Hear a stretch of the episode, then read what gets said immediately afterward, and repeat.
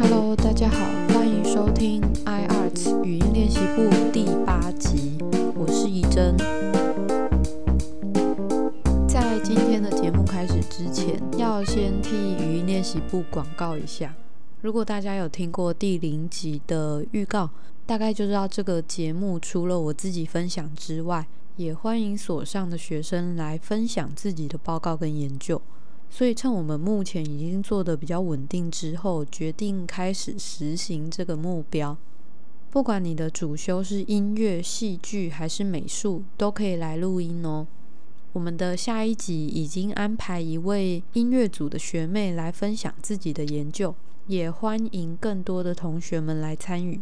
可以直接联络我，或是寄信到语音练习部的 email 约时间。我们的信箱是 iartspodcast 小老鼠 gmail dot com，在每一集的资讯栏里面也都有。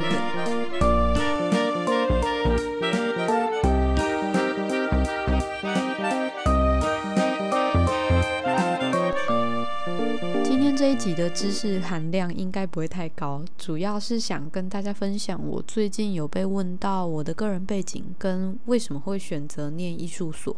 还有自己念完以后的想法跟感受。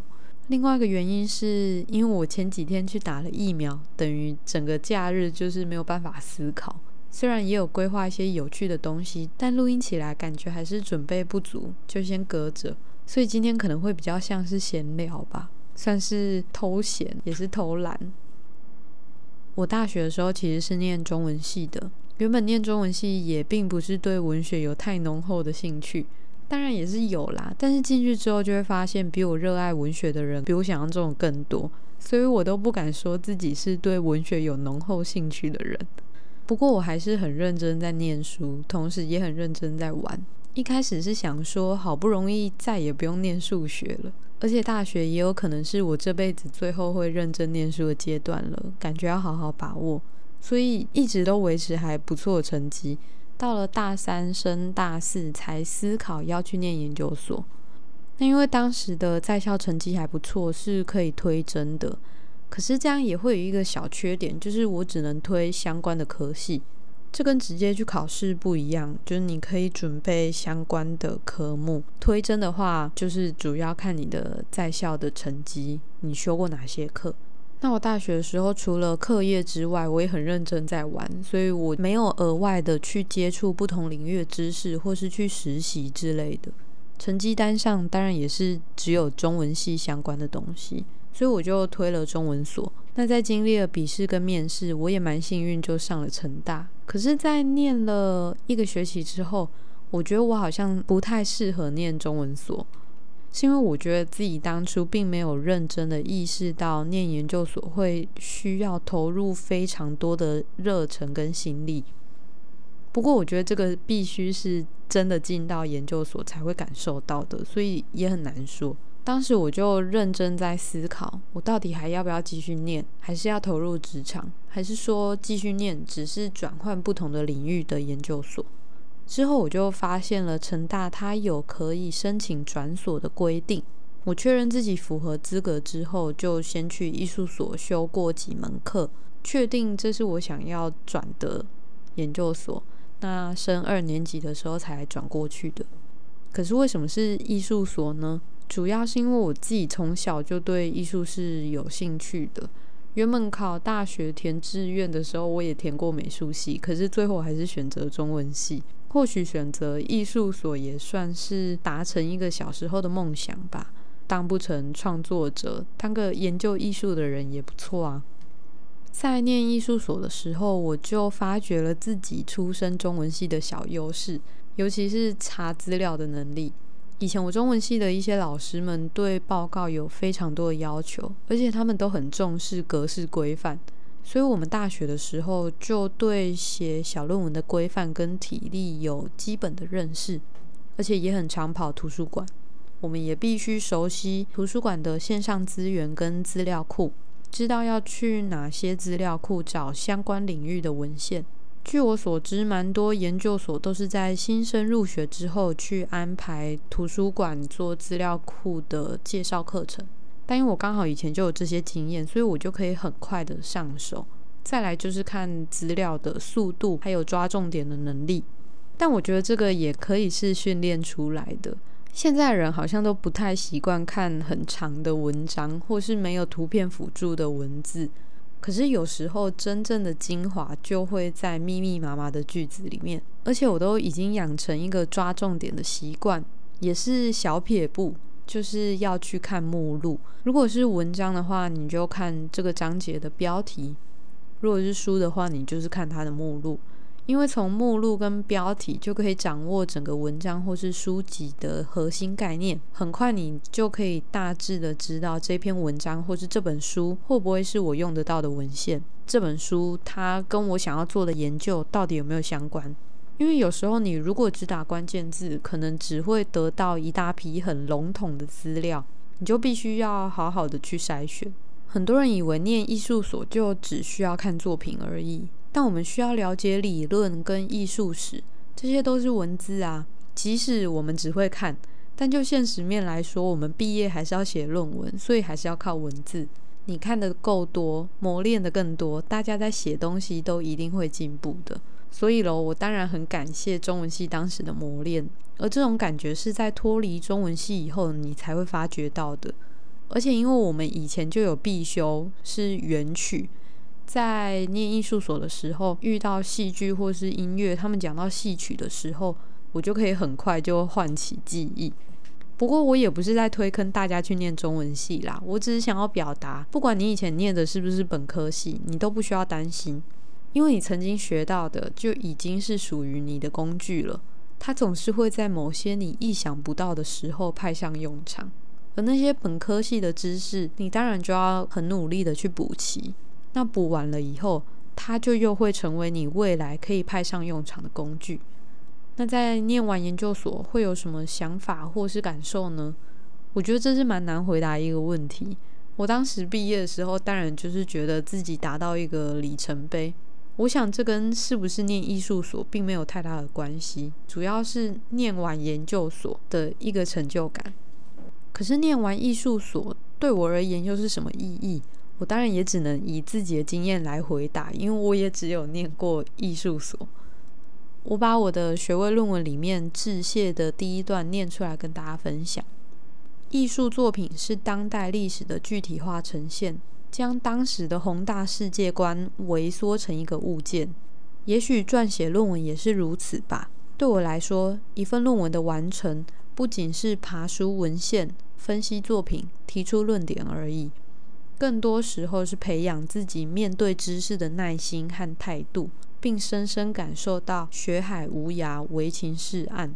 但因为我毕业至今还不满一年，所以我可能也没有办法很实际的提出念完研究所在职涯方面有什么非常具体的帮助。总而言之，我觉得念研究所的感觉像是在挖掘文献，细细的去品味。硕士或许只能做到这个程度，如果要再去制造新的知识，可能就是博士了吧。那我的功力目前也只有到品味文献，而且在找资料的时候，我们常会觉得好像看到了尽头，可是再深究下去，你就会发现自己离核心还非常的遥远。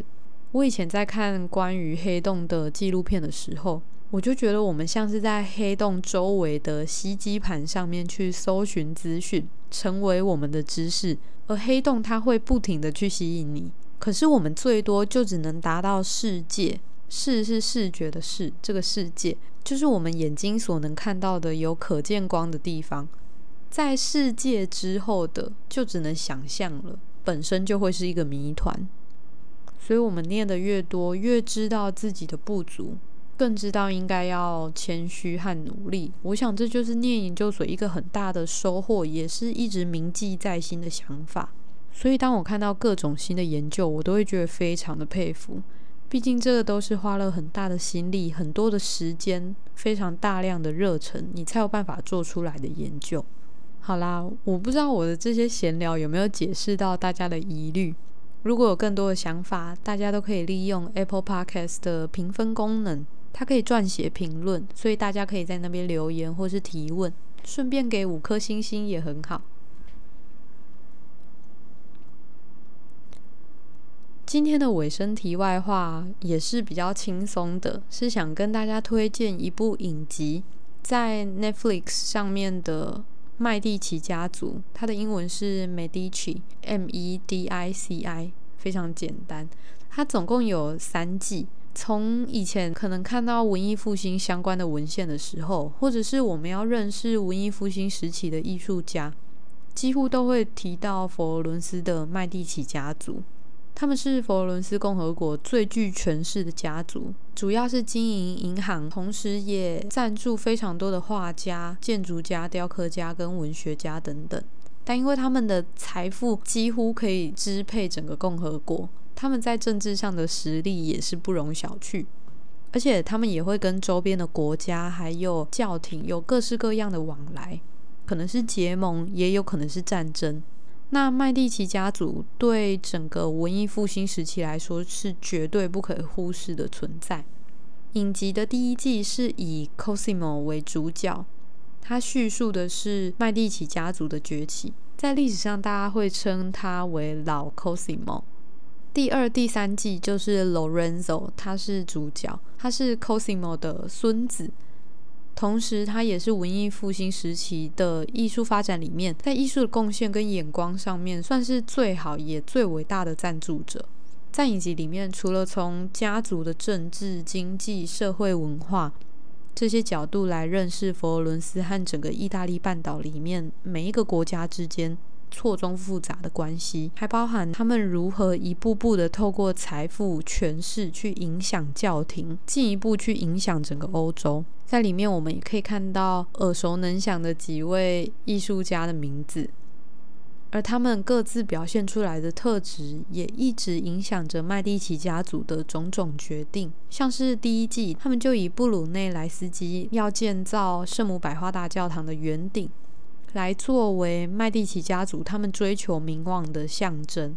第二、第三季就有 Botticelli、达文西还有米开朗基罗这些人，其中又以 Botticelli 作为非常重要的配角。他本身对于美的追求，也会让剧情升华到不同于政治经济争霸的这种层面。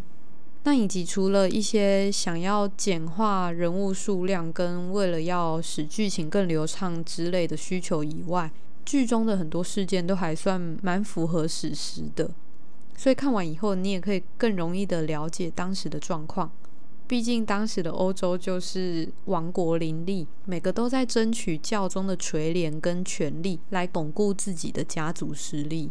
所以看影集有时候是一个很方便去认识历史的一个方式。我也想到最近的纽约大都会博物馆，他们在六月底有一个大展开幕。叫做 The Medici Portraits and Politics，中文大概就是麦蒂奇家族一五一二年到一五七零年的肖像与政治。主角就不是我们刚刚说的影集里面的老 Cosimo 跟 Lorenzo，而是他们的子孙，叫做 Cosimo 一世。同时，他也是佛罗伦斯大公第一位的佛罗伦斯大公。原本佛罗伦斯还是共和国，但之后因为种种缘故，麦蒂奇家族他们被逐出了佛罗伦斯。回来以后，这里变成大公国，而他们的家族依然也是这里位高权重的要角。整个展览就是展现了他们致力于赞助艺术家制作各种作品，然后不停的招揽更多的艺术家来到佛罗伦斯。里面著名的就有拉斐尔、Bronzino、Cellini 跟 Salviati 等人，感觉就是一个很精彩的展览。他们的官网里面就有相关的导览影片，还有展览的 Podcast。我也很喜欢他们的展墙粉刷的颜色，在影片里面都可以看到，它是非常高贵典雅的普鲁士蓝，还有墨绿跟暗红，用这些颜色去区分各个展间。而且这些颜色也是文艺复兴时期很常见的用色，感觉好像你只是看到展墙的颜色，你就可以感觉到非常雍容华贵的底蕴，是一种很深沉的那种文化流露出来的艺术气息。大家有兴趣就可以去他们的官网看看，有空也可以去看麦蒂奇家族的影集，顺便搭配瓦萨里的《医院名人传》。看他当时怎么写艺术家的生活跟社会百态。今天的节目在这边要告一段落了。最近疫情有趋缓的情势，也从三级降到二级了。很多的艺文场馆也在蠢蠢欲动，大家一定要在做好防疫保护之下再出门哦，或者是待在家看奥运，为台湾选手加油也不错。我们的下一集会是邀请音乐组的学妹来分享她的研究，请记得准时收听哦。我是怡珍，我们下一集再见，拜拜。